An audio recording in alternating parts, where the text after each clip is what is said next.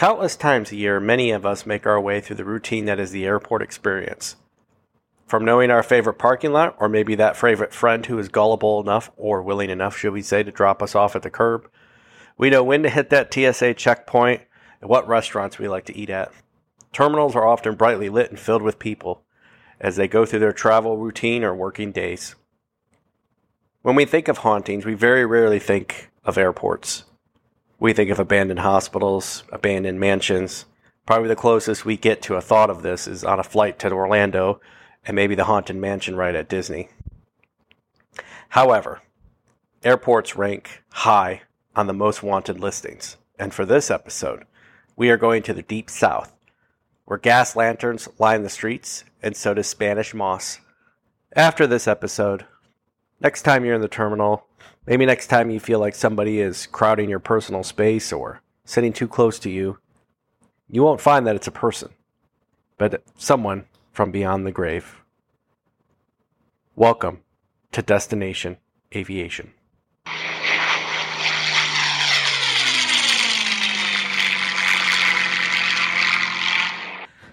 All right, everybody. Well, welcome back to episode two. I hope this means that you liked episode one, which, as a recap, we know is a vanishing over Lake Michigan. And as I kind of talked about in the first episode, some of the things we want to do on this podcast is uh, get into different stories, um, highlight airports. So, this story, actually from the intro, is Savannah International Airport, uh, which sits in Savannah, which is one of the most haunted towns in North America. Uh, if you've been there, a lot of history. Uh, if you haven't been, great place to visit. Uh, Savannah is the second largest airport in Georgia, behind probably what most have already guessed being Atlanta Airport. But it has a long history. Um, so we'll probably get a little bit of that, and then a little bit into the ghostly stories and how uh, they came to be for the Savannah International Airport.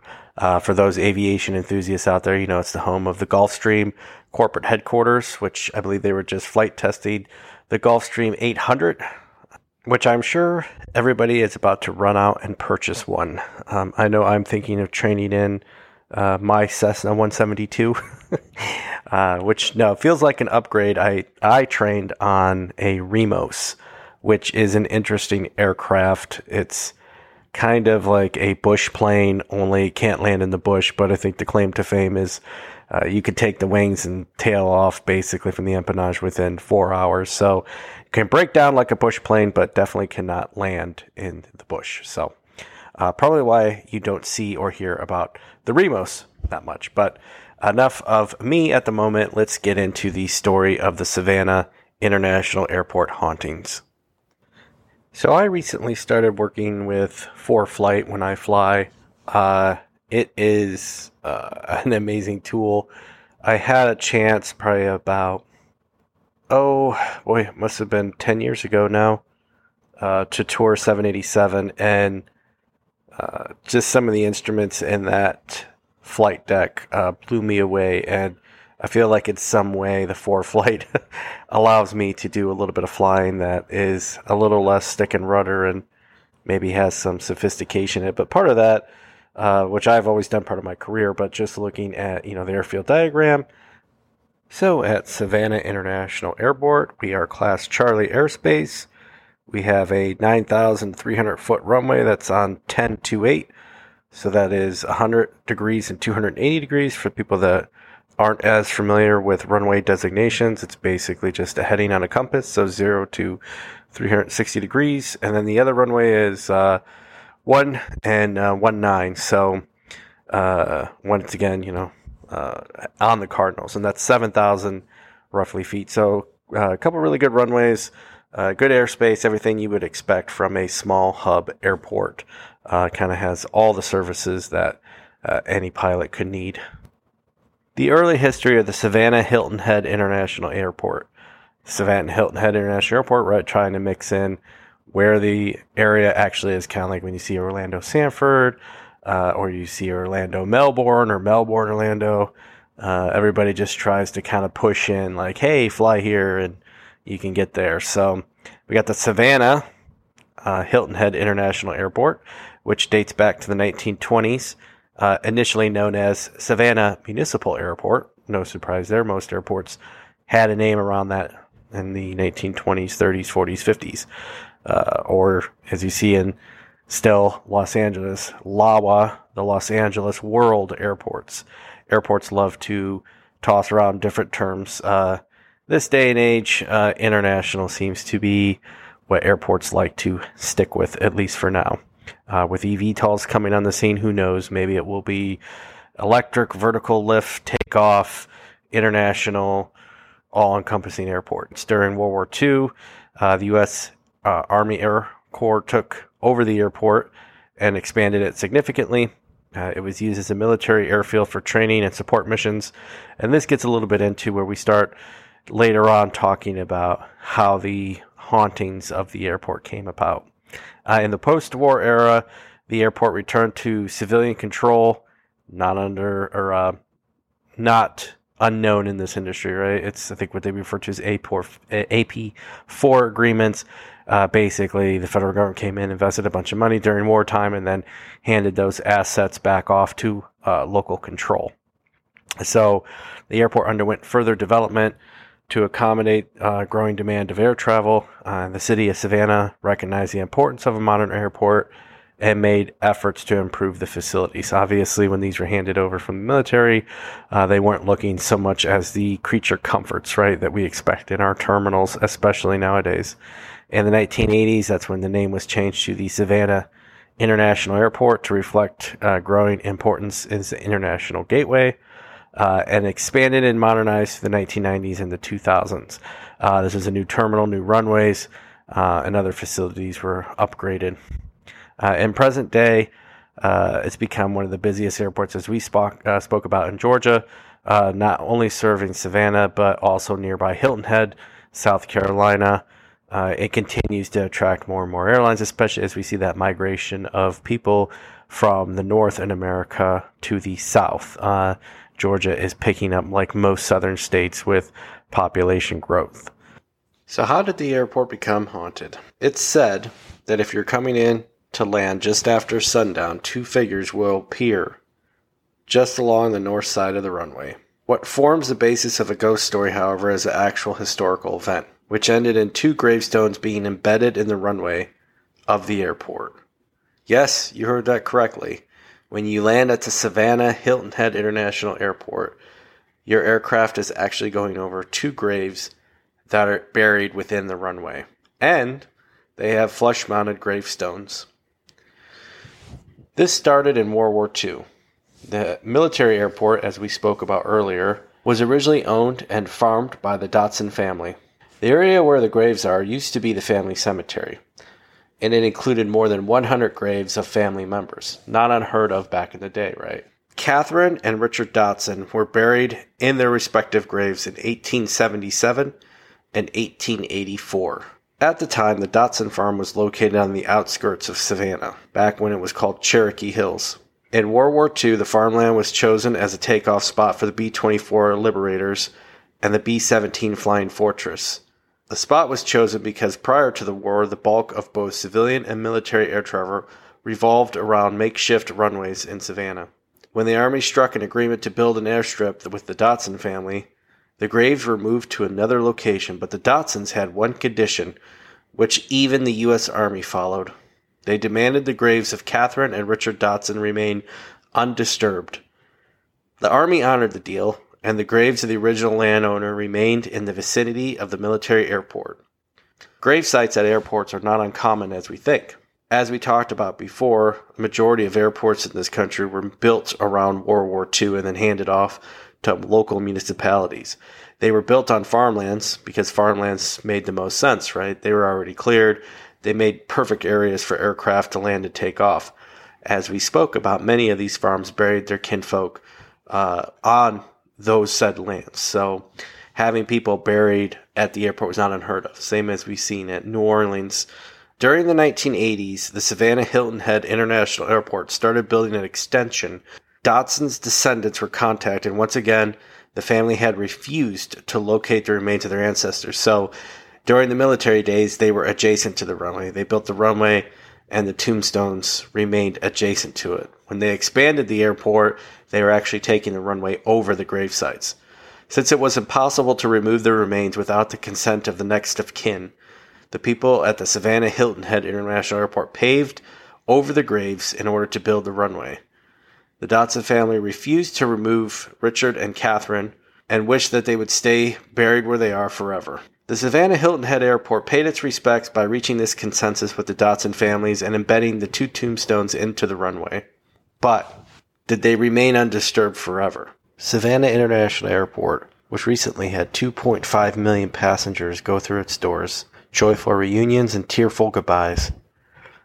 But beneath the bustling surface, the rumors of a ghostly presence circulated among airport staff and frequent visitors. According to tales, the ghost is believed to either be the disturbed graves of those buried next to and now under the runway, or perhaps a pilot that met an unfortunate accident during World War II. At night, when the airport is quiet and mostly deserted, some staff who stay over claim they have heard faint, ghostly aircraft engines roaring in the distance, or perhaps the sound of farm equipment from years gone by. Occasionally, the flight crews experience inexplicable malfunctions of their instruments, only to have everything return to normal. Is this the operations of normal flight, or something more sinister? Airport employees speak of eerie encounters in abandoned hangars and maintenance areas, tools that have gone missing.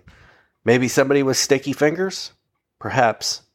Maybe a ghost who has been disturbed? Nobody really knows. One night, on a chilling account, cleaning crews who worked the night shift claimed while sweeping the floors in the terminal building, they would feel an inexplicable cold breeze that sent shivers down their spine, even on the hottest summer nights of Savannah. Some of the bravest souls attempted to communicate with spirits, leaving messages and asking questions, hoping for a response. Whether or not these ghostly events are real or fake remains a subject of debate. Still, the legend persists, passed down from generation to generation, and the gravestones exist as we taxi over them. adds to the charm of Savannah, Georgia.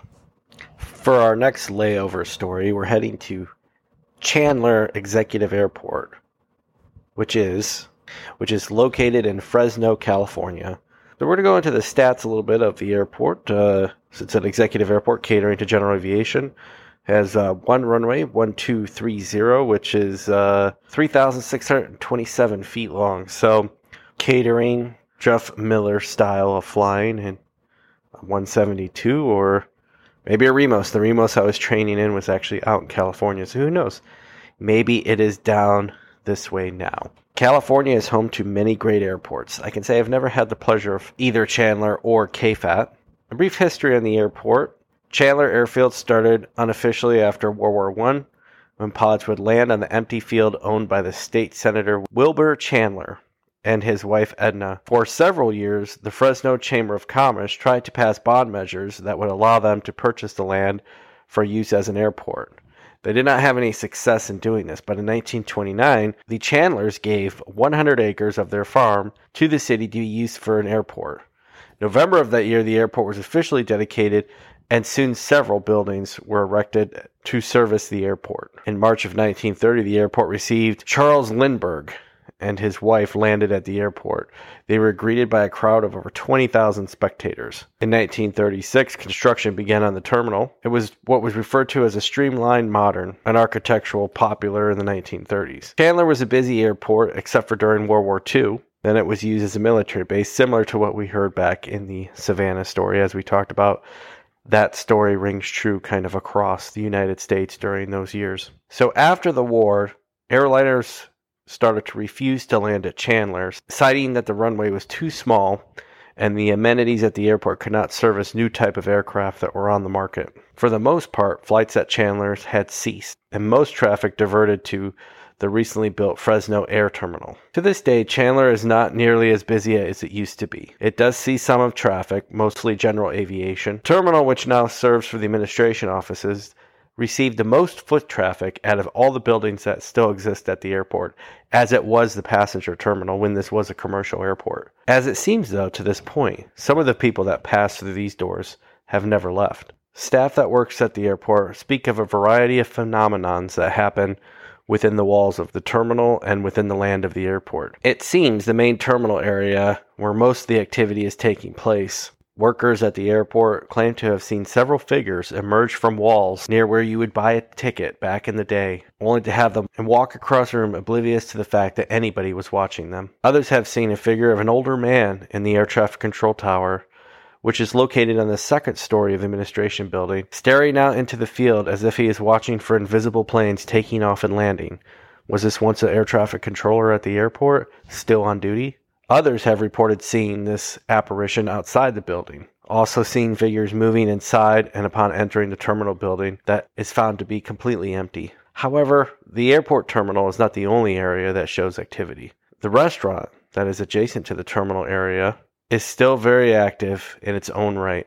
Staff in there have heard voices late at night while they're closing, yet no one else is in the building. Even more interesting, kitchen staff members that are cleaning up in the middle of the night hear rattling noises throughout the building. They look to the direction to where the noise was coming from and saw a plate wobbling across the countertop as it fell over the edge and onto the floor. This was late at night. There was no aircraft or vehicles in the vicinity to cause this disturbance. As with any haunting, it's always hard to say what's causing activity. But given the age and the countless number of people who pass through the doors, isn't it just possible that after death someone decided to stay on the watch? If you find yourself flying or driving through Chandler, maybe stop by and pay the Hangar Cafe a visit. Even if you're on your own, well, maybe you'll have some company on this trip. They probably won't pick up the tab, though.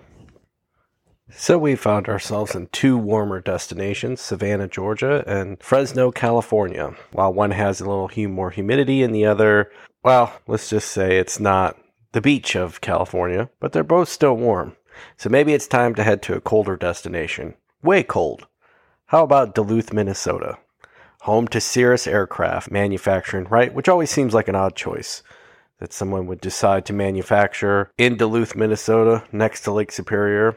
I'm sure that they have a sweetheart deal from the airport, so that probably helps you set up shop wherever you like. But for this story, we're going to get into a murder that happened next to the airport. And maybe that person's still lingering on. Maybe that person is still causing chaos. Or perhaps they're just trying to catch a flight. Or maybe avenge their death. Duluth, Minnesota Airport. Class Delta Airspace, runway 927 321 321 is 5719 feet and 10591 feet for runway 927 plenty of distance to take off and land those cirrus aircraft. But as we have kicked this off now let's go back to the original reason why we're talking about duluth minnesota. And this is a story of an employee in the small city of duluth nestled on the shores of lake superior. Duluth International Airport served its community for decades. Most days, it was a bustling place with travelers coming and going. But there was one story that circulated among airport workers that sent chills down their spines. The tale revolved around a tragic incident that occurred several years before. It was a cold winter night, and the airport usually was quiet. The employee, dedicated and friendly airport worker, was finishing up her late shift. She was the last one in the terminal that night, preparing for early morning flights. As she walked through the dimly lit hallways, she suddenly heard faint cries for help coming from outside. Curious and concerned, she rushed towards the source of the sound. As she got closer to the airport's perimeter, she saw a shadowy figure staggering towards her, desperately seeking assistance. It was a woman, disheveled and bloody, with a deep, haunting look in her eyes. Sarah immediately called for emergency services and tried to comfort the injured woman until help arrived. The woman managed to whisper a few words before she succumbed to her injuries. Her last words were, He stabbed me near the woods. When authority arrived promptly, an investigation began. Airport workers were deeply affected by the tragic incident. In particular, the employee that stood nearby was haunted by the woman's final moments. In the weeks that followed, strange things started happening around the airport. Lights flickered inexplicably. Doors creaked open and shut on their own. And an eerie whisper could be heard in the silence of the night. Some claimed to have seen a faint figure wandering the terminal corridors, resembling the woman who had lost her life that fateful night. As time went on, the legend of the haunting of the Duluth airport spread among workers. Many were too afraid to work the night shift, and those who did often found themselves on edge. There has been reports of the woman wandering the halls, called into security, saying somebody needs help, but when authorities arrive, nobody's there. For most people, the airport isn't their final destination, but unfortunately, in this case, that seems to be what happened. So when you find yourself in the Duluth, Minnesota airport, be sure to check your surroundings often and render any assistance that you can to people that ask for help. Because if not, you just may upset the spirit world. Okay, that was a bit cold of a tale there. Maybe it's time to head back to another warm destination. The largest airport on our list, and a very, very sunny destination, and this country's 50th state, HNL, or Daniel K Inouye International Airport in Honolulu, Hawaii. This airport is, of course, the main airport for the Hawaiian Islands. Featured in such shows as Magnum PI, for those people that remember. That was an amazing MD 500 helicopter that TC rode around in Magnum. Paint job, eh, okay, could lose a little bit of help on it, right? Brown, yellow, orange. Of course, now I think about it, it's kind of the old livery of Southwest, so uh, maybe that was just uh, something that attracted people back in the day, or now. You can actually take a ride in that helicopter if you stay on the North Shore at the Turtle Bay Creek. Think it's Turtle Bay Creek Resorts. I stayed there once before they had the helicopter. It may just be Turtle Bay. You can look it up. North Shore, head up that way. Nice hotel. Go for a helicopter ride. But back to the airport. So we have eight left at two six right at 12,312 feet. Eight right at two six left at 12,000 feet. Four right and two two left at 9,002 feet. Four left at two two right at 6,955 feet. And interesting enough, we have 8W, 26W, 4W, and 22W. For those of you wondering what the W stands for, the surface is water. Uh, interesting fact about all airports in Hawaii, kind of like Alaska, they are all state run airports. Uh, so most airports in the United States are municipality run of some kind. So usually a local jurisdiction, county, city, or authority. In this case, as the case with Alaska, the state actually runs all the airport systems. So if you work for an airport in Hawaii, you actually work for the state of Hawaii. But let's get into our ghostly tale of the Honolulu International Airport. Honolulu International Airport is in the heart of paradise. Legend has it that the Honolulu airport is haunted by a woman in a white dress. They call her the Lady in Waiting because people at the airport have reported seeing her peering out onto the runway, waiting.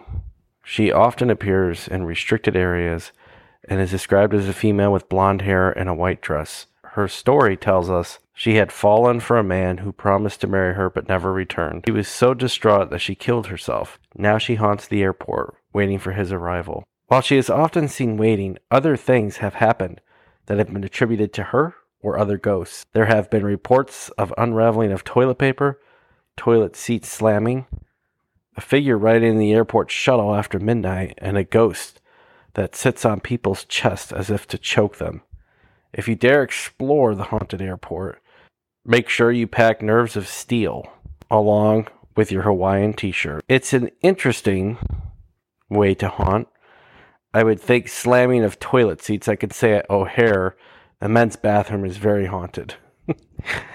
um, the legend of the lady in waiting haunting Honolulu International Airport is an intriguing and spooky tale. Such ghost stories as this or the other one we've talked about today add an extra layer of mystique in an already fascinating place. It is worth noting that ghost stories, of course, are legends, often mixed with local folklore, historical events, and of course, human imagination. The Lady in Waiting tale is a classic ghost story motif of a woman abandoned by her lover, leading to her tragic demise and subsequent haunting. Such legends are common in many cultures and have been passed down through generations. As for the reported paranormal activities at the airport, like unraveling toilet paper, slamming toilet seats, and other ghostly encounters, these experiences are part of a broader spectrum of supernatural claims often associated with haunted locations. People may attribute unusual occurrences to the presence of spirits or ghosts, spread through word of mouth, perpetrating the legend even further. However, it's essential to approach these tales with a healthy dose of skepticism. While they do add excitement to our plane travels and mysteries to a place, there is no scientific evidence to support the existence of ghosts or paranormal phenomenons. Many factors can be contributed to seemingly unexplained events such as natural noises, psychological effects, environmental factors, and more. If you find yourself exploring the Honolulu International Airport, the Savannah International Airport, Duluth Airport, or our friends out in Fresno, keep in mind the rich culture and history of the locations. It can be a captivating past with plenty of natural wonders that are worth discovering during any visit. And I think that's really what this tale is, right? We look at the airports that we travel through, we look at the industry we're in. There's a lot of interest around these stories. I find them interesting. Always with a, a dose of skepticism, as we spoke about.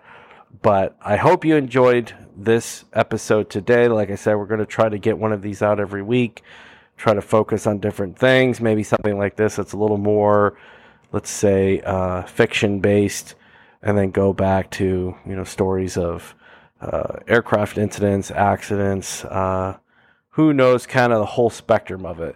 Uh, if you're finding yourself in Oshkosh this week, I hope that you are having a great time. Wish I could have made it up this there this year, but just was not in the cards for me. So, uh, until next time, we will see you down the runway.